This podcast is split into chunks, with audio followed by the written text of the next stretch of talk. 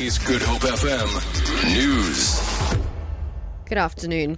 The EFF says it will this afternoon reiterate its call on President Jacob Zuma not to address the National Assembly as they regard him as an illegitimate president. The EFF's attempts to urgently interdict National Assembly Speaker Baleka Mbete to bar President Zuma from carrying out his oral reply session was unsuccessful.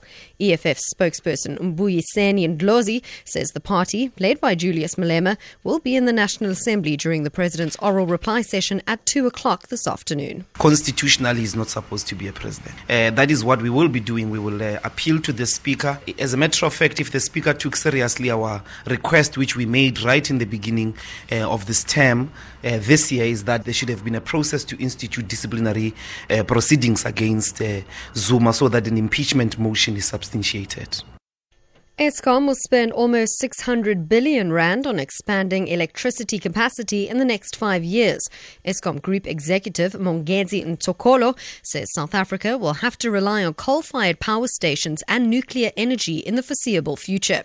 He says 2,000 megawatts of renewable energy have nevertheless been added to the national grid. Ntokolo says the Koeberg nuclear power station just outside Cape Town is the cheapest energy provider in a fleet of 25 power stations. He says nuclear energy can contribute significantly to economic growth as it is a clean energy option and a reliable one. Judgment has been reserved in the case of suspended IPID boss Robert McBride. McBride is making an application in the Constitutional Court to have his suspension by Police Minister Nathi Nhleko set aside. He was suspended in March last year over the illegal deportation of five Zimbabweans.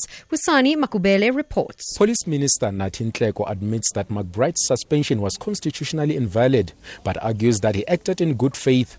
It's on that basis that is opposing McBride's application for his suspension to be set aside aside.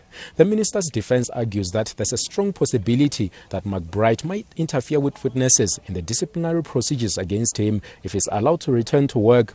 McBride argues that he's being targeted for his strong stance against corruption.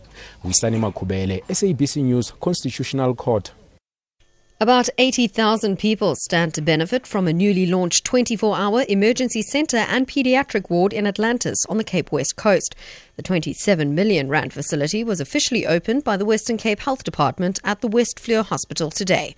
Provincial Health Minister Dr. Nomafrench Mbombo says the paediatric ward is now equipped with nine cots and also received new equipment. She says the centre will improve essential healthcare services to residents in areas like Atlantis, Mamre, and Pella. And finally, a policeman and his patrol dog have escaped serious injury after their vehicle rolled on the N7 near Milnerton.